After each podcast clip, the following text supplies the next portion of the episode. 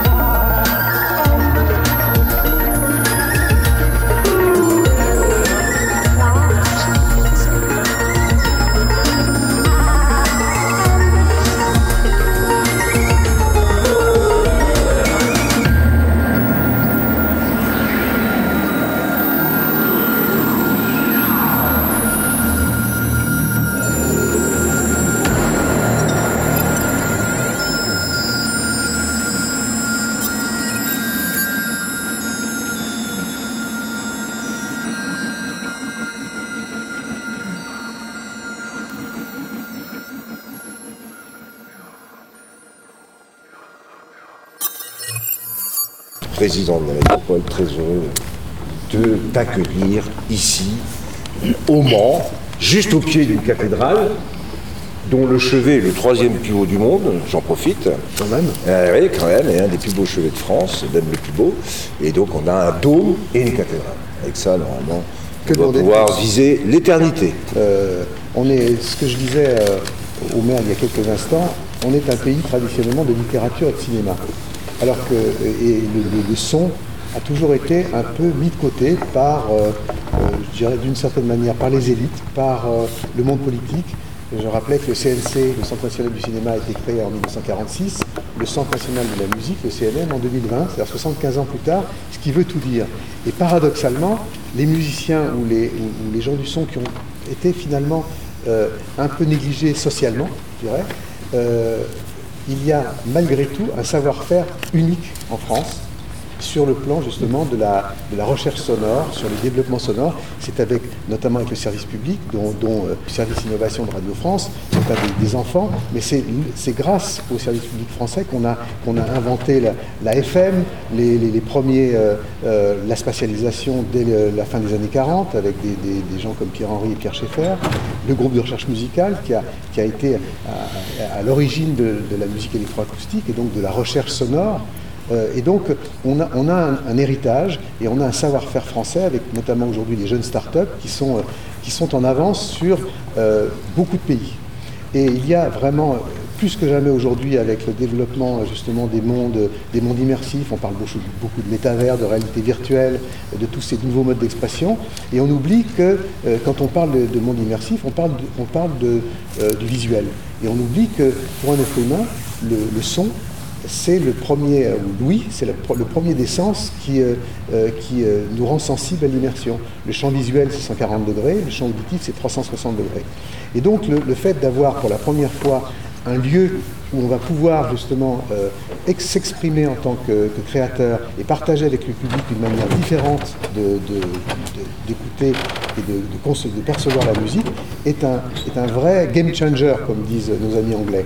C'est-à-dire que pendant des siècles, notre rapport, nous, à la musique a été frontal. C'est-à-dire que quand on compose avec l'orchestre, pour l'orchestre, on visualise l'orchestre. D'ailleurs, je ferme les yeux quand je le dis. On visualise l'orchestre avec les cordes d'un côté, les percussions de l'autre, les bois ou les cuivres à droite. Et finalement, quand on est en studio, on a les haut-parleurs en face de nous. Quand on est en concert, vous l'avez tous vu et expérimenté, on a la sono en face de soi ou l'orchestre en face de soi. Et finalement, on a un rapport 2D avec la musique, ce qui est assez paradoxal, puisque notre rapport au son dans le quotidien, c'est un rapport justement immersif, à 360 degrés.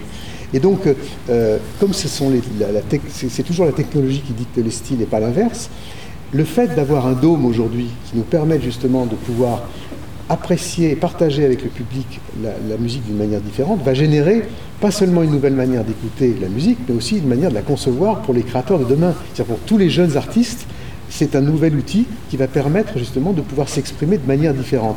Et le rock'n'roll, le hip-hop, le jazz de demain seront immersifs et donc dépendront justement de ces nouveaux outils qu'on va pouvoir mettre à la disposition des jeunes créateurs. C'est pour ça que le Mans a développé depuis un moment tout un écosystème sur le son et qu'il faut absolument le promouvoir, en être fier, pour pouvoir justement faire en sorte que ça puisse essaimer au-delà du Mans. C'est une des raisons pour lesquelles, depuis le premier jour, moi j'étais absolument heureux et honoré de pouvoir, d'une certaine manière, parrainer le dôme sonore, et puis aussi, avec joie, de pouvoir essayer de contribuer à une réflexion globale sur le devenir de ce dôme. C'est-à-dire, qu'est-ce qu'on va en faire ? Et comment allons-nous aussi attirer aussi de jeunes pousses, aussi bien sur le plan technique que sur le plan de la création. Et c'est pour ça que je remercie du fond du cœur Stéphane Le Foll d'avoir eu pas seulement la présence d'esprit, pas seulement mais la compréhension du monde d'aujourd'hui. C'est-à-dire qu'aujourd'hui, plus que jamais, les modes d'expression immersifs sont notre terrain de jeu pour la création d'aujourd'hui. Et à un moment où il faut absolument qu'on trouve des alternatives entre les États-Unis et l'Amérique et la Chine qui nous envahissent de manière, je dirais, pacifique. Mais tout de même, on peut parler d'invasion sur le plan justement ce qu'on appelle le soft power, c'est-à-dire le contenu, on a un cheval de Troie qui est le son. Et le son, c'est quelque chose qui sur lequel on est extrêmement pertinent et qui ne coûte pas si cher que ça. Et c'est la raison pour laquelle je pense que à partir du Mans et de tout cet écosystème sur le plan d'un savoir-faire sonore, il y a beaucoup à faire et je pense qu'il y a une légitimité à avoir et surtout un effet domino qu'on va pouvoir créer, qui va pouvoir justement faire des petits, déjà dans un premier temps, en réfléchissant sur la manière de faire voyager ce dôme. C'est-à-dire que le dôme, il n'a pas pour vocation, et je suis totalement d'accord avec ce que dit Stéphane Le Foll, c'est le fait de pouvoir justement pas laisser ce dôme à un endroit, mais de lui rendre, de le rendre un peu nomade, et de pouvoir le faire en sorte qu'il puisse s'installer dans différents endroits, et finalement aussi incarner d'une certaine manière, à sa manière, je dirais, l'écosystème du Mans. Et je pense que tous les habitants de la ville et de la région peuvent être fiers de ce qui a été déjà accompli, avec le fait qu'en plus, c'est quelque chose qui est, je dirais, éco-friendly, comme on dit, c'est-à-dire sur le plan environnemental, qui envoie un message aussi qui est en phase avec ce dont on a besoin. Et je trouve que pour toutes ces raisons-là, moi je suis extrêmement honoré d'être en quelque sorte le parrain de cette édition, et je serais heureux de pouvoir contribuer à suivre un peu la route de ce dôme et tout ce qui est fait de manière formidable. Je pense que vous avez beaucoup de chance d'avoir un maire comme lui. Voilà. Vous avez entendu, hein, parce que des fois... Hein... des fois, c'est pas évident. Non, non, je confirme. Surtout quand il n'y a que les gens qui font rien, qui ne sont pas critiqués. Donc voilà, moi, j'aime beaucoup l'idée de sonoriser un tunnel, par exemple, le jour des 24 heures du Mans. Je trouve que le fait aussi, les 24 heures du Mans, c'est aussi un trip sonore, et pas seulement sportif. Et donc, en tant que musicien et amateur de son, j'aime aussi les 24 heures du Mans. Tout simplement le fait qu'on puisse, pour la première fois, ne pas être devant le son, mais être à l'intérieur du son et être dedans. Ce que je vais partager dans quelques minutes avec le public ici, c'est une œuvre qui s'appelle Oxymore, qui a en fait a été conçue et créée au départ en son 360. La plupart des œuvres qu'on entend aujourd'hui en son immersif sont des œuvres qui ont été produites et conçues en stéréo et qu'on a ensuite remixées en son immersif. Là, la différence, c'est que Oxymore, cette œuvre que je vais partager ce soir avec le public, c'est une création qui a été, dès le départ, créée en son immersif. Qu'est-ce que ça veut dire ?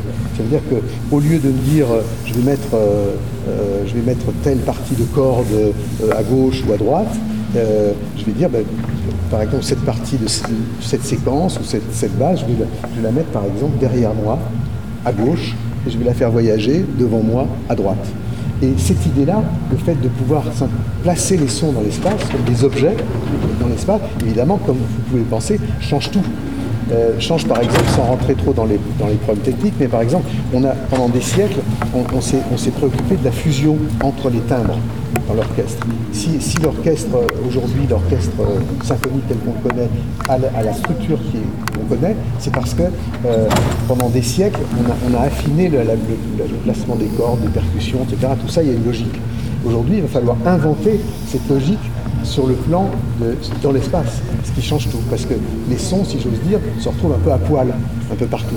Donc il faut trouver une autre fusion, mais en même temps, ce qui est extraordinaire, c'est que souvent, les peintres le savent bien, puisqu'on est dans la même situation, les peintres et les musiciens, au bout d'un moment, si on met trop de couleurs, ça devient gris. On a plus de problème dans l'espace, c'est-à-dire que chaque espace, chaque son a la place d'exister.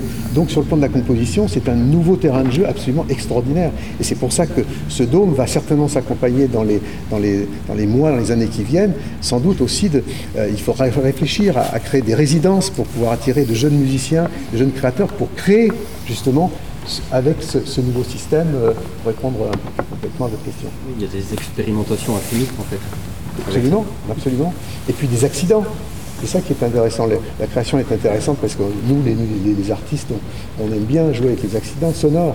Et avec un dôme comme celui-là, ses défauts aussi sont importants. C'est-à-dire de comprendre aussi que l'acoustique, ce qui est intéressant et séduisant, mais qui fait peur aussi, c'est que ce n'est pas une science exacte.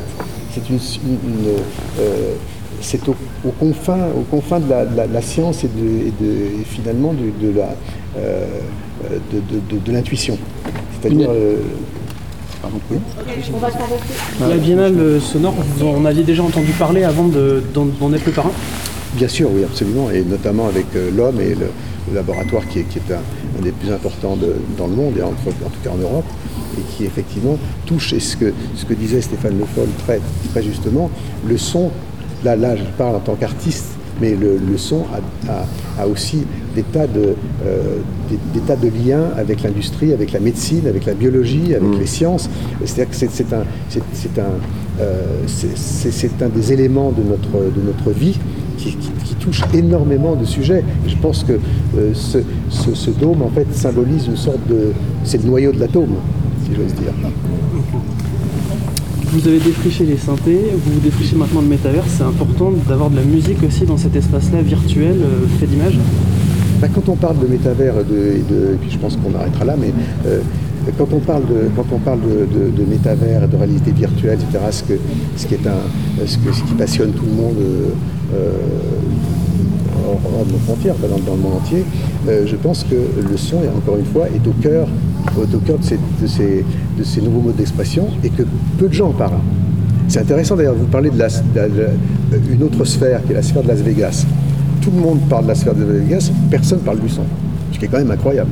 C'est-à-dire qu'on parle du visuel, on dit c'est formidable, YouTube est formidable, on ne parle plus de la musique de YouTube, on parle des images. On voit bien à quel point il y a une sorte de décalage entre ce qu'on attribue à ce qu'on voit et ce qu'on attribue à ce qu'on entend. Et je pense que le fait de se dire, par exemple, ce que je vais demander au public ce soir, c'est de dire il n'y a rien à voir, vous pouvez sauver vos batteries, vous pouvez économiser vos batteries, il n'y a rien à filmer, et il y a tout à entendre. Et plus que jamais, ce dôme montre que les oreilles ouvrent les yeux. Merci. Les oreilles ouvrent les yeux. Monsieur le maire, oui. Une question. Un dôme à côté de la cathédrale, symboliquement, c'est quelque chose de beau pour l'histoire du Mans. L'avenir, le passé. Oui, c'est vrai. C'est à la fois le patrimoine qui existe depuis des siècles et un patrimoine sonore qui est assez éphémère, mais qui en même temps a vocation aussi à durer, à se projeter, à être un élément de communication. Voilà. Merci.